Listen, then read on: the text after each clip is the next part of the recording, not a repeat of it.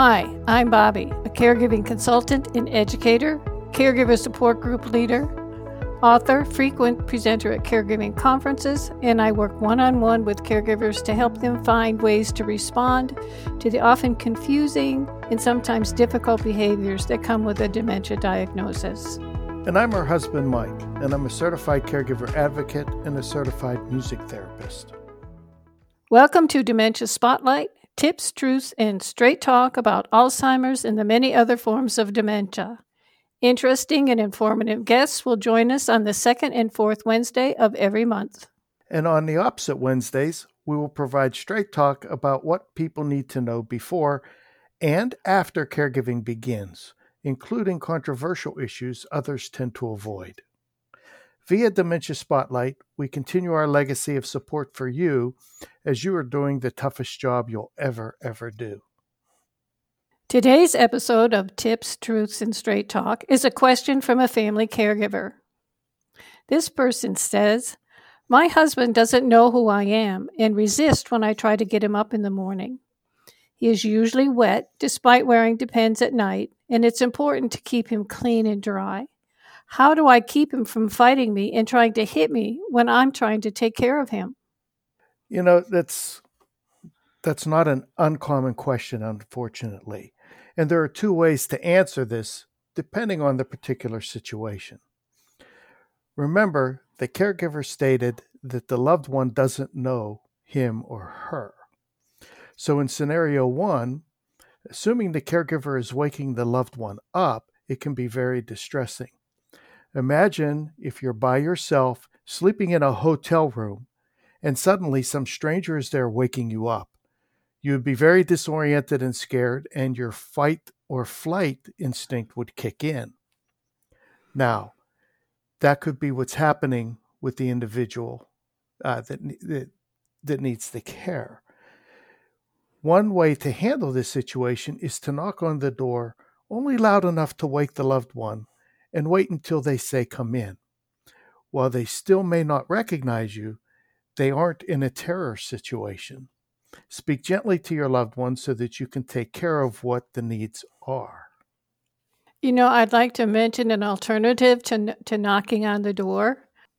If you could open the door quietly and perhaps play some very soothing music and let that person wake up gently on their own, it might mitigate that initial fear if they're waking on their own rather than being disturbed in their sleep.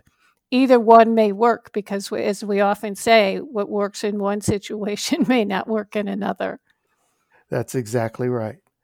In scenario two, again, the loved one doesn't know who the caregiver is. And in their mind, this stranger is trying to get them naked.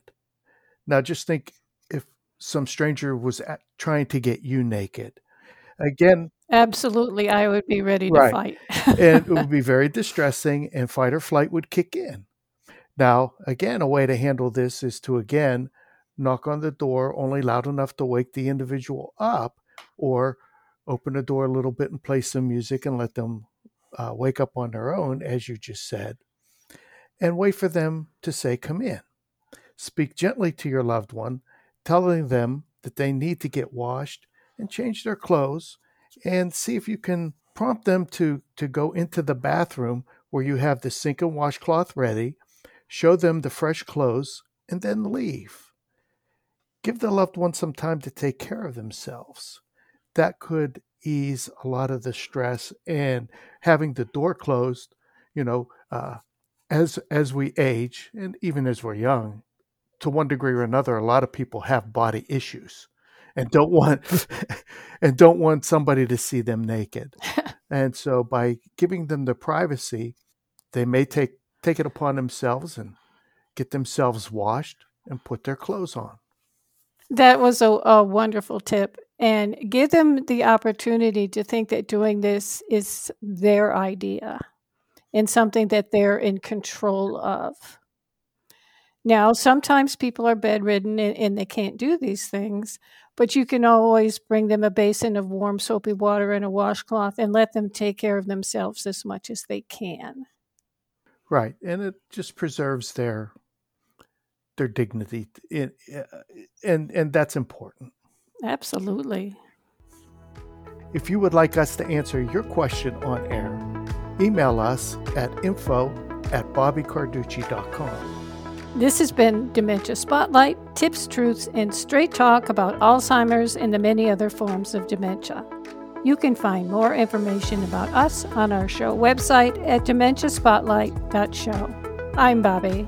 And I'm Mike. Bobbi and I would love to hear from you, answer any questions you might have, or just find out how you're doing.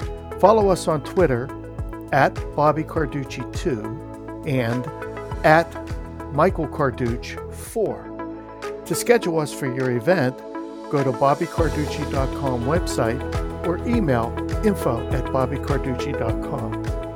Dementia Spotlight is produced by Carducci Caregiving Consulting, LLC.